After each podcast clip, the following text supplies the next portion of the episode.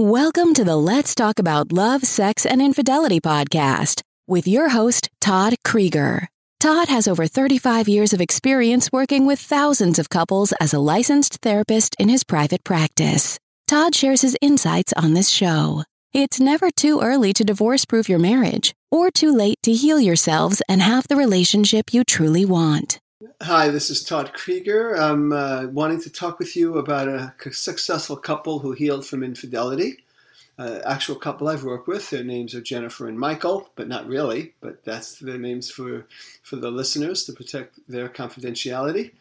Uh, in this uh, particular situation, uh, they Jennifer and Michael have been married for about eight years, and they had two little kids. And uh, Michael is uh, is is is uh, very very confident in himself, and he's done really well in his business that he works for, and he has his own side business as well.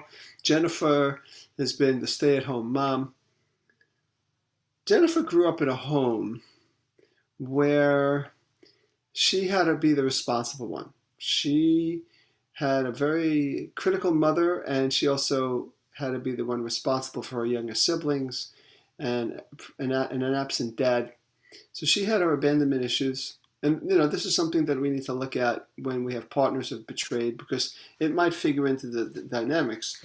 But like I always have say, and I have to say this almost every time I do this, that he was the one that cheated, and it was his 100% responsibility for that choice. But we also want both people to take a look at their own uh, their own issues, their own what they've learned when they were younger. In her, in her case, she learned how to be uh, responsible and good and uh, in control.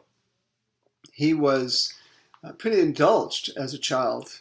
He could do no he could do no wrong in his mother's eyes, uh, which gives birth to oftentimes narcissistic traits. It, you know, he doesn't necessarily mean he had narcissistic personality disorder, which uh, is is out there, but there's many more people that have narcissistic traits than those that have the personality disorder.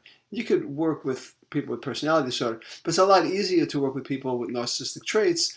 That basically means that sometimes they get so caught up in trying to prove how good they are that they may not be as empathic and caring and understanding to others.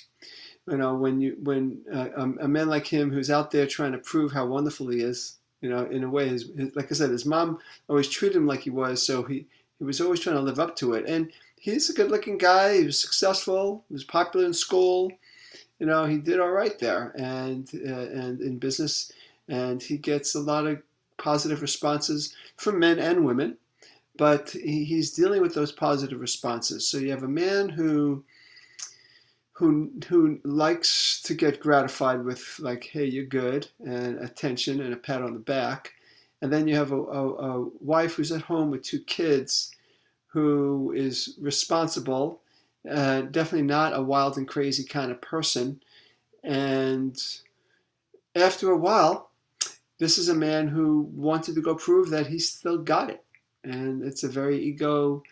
Um, driven infidelity factor there. And so when they came to see me, she had discovered that he had been um, cheating on her.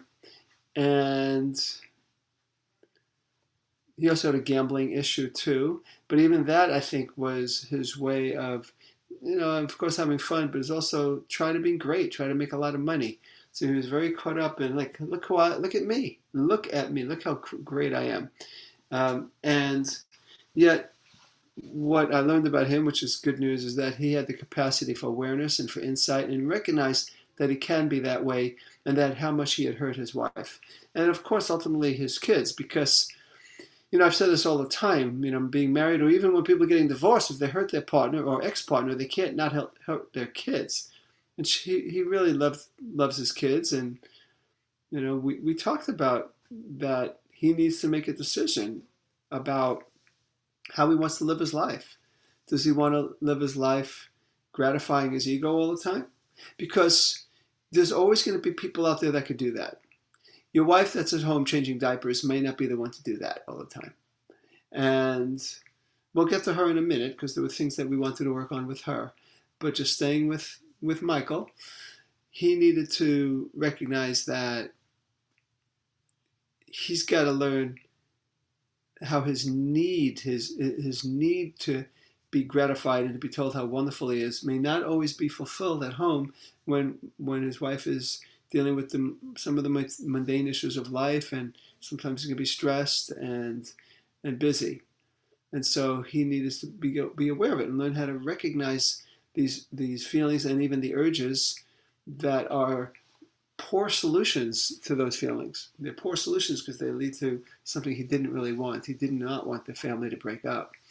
So they had conversations in my presence and then in between uh, doing homework about this part of him. And he was able to talk openly about it. And I thought that was really great that he could talk openly about it. And Jennifer uh, was able to listen and understand.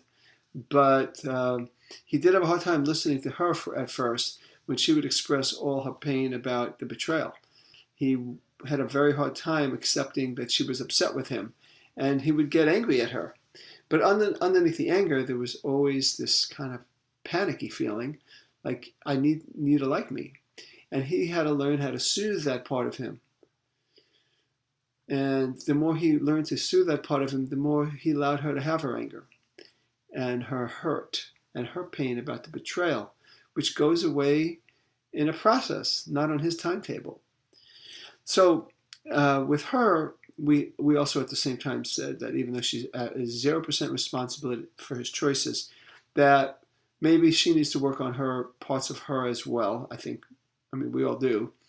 If we're smart about it, we realize we all are here to work on ourselves, and that we have all learned some patterns um, un, un, unconsciously that may not be that great.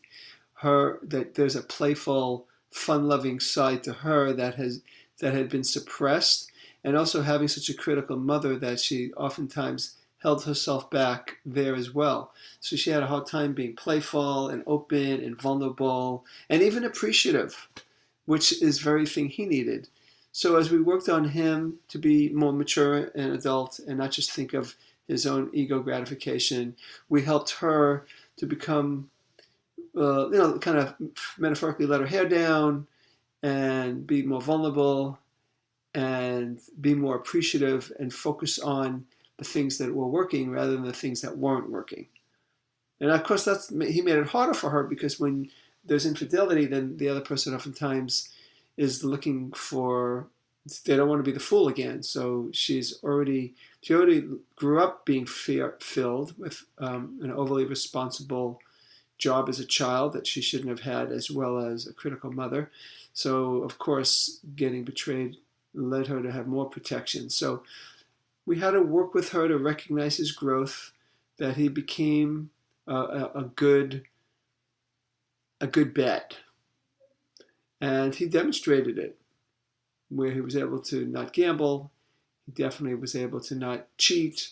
He was able to bring his frustrations and angers and needs and vulnerabilities with her, to her, and she was able to listen and practice being more playful and being more silly.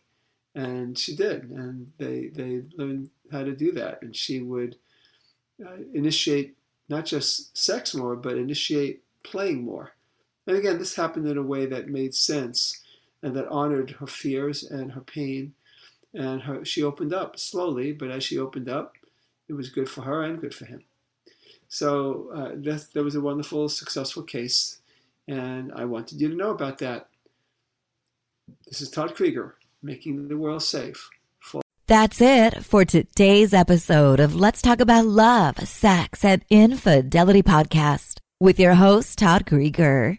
For free resources and materials, head over to toddcreager.com. Loved this episode? Head over to iTunes and subscribe, rate, and leave a review. We'd really appreciate it. Thank you.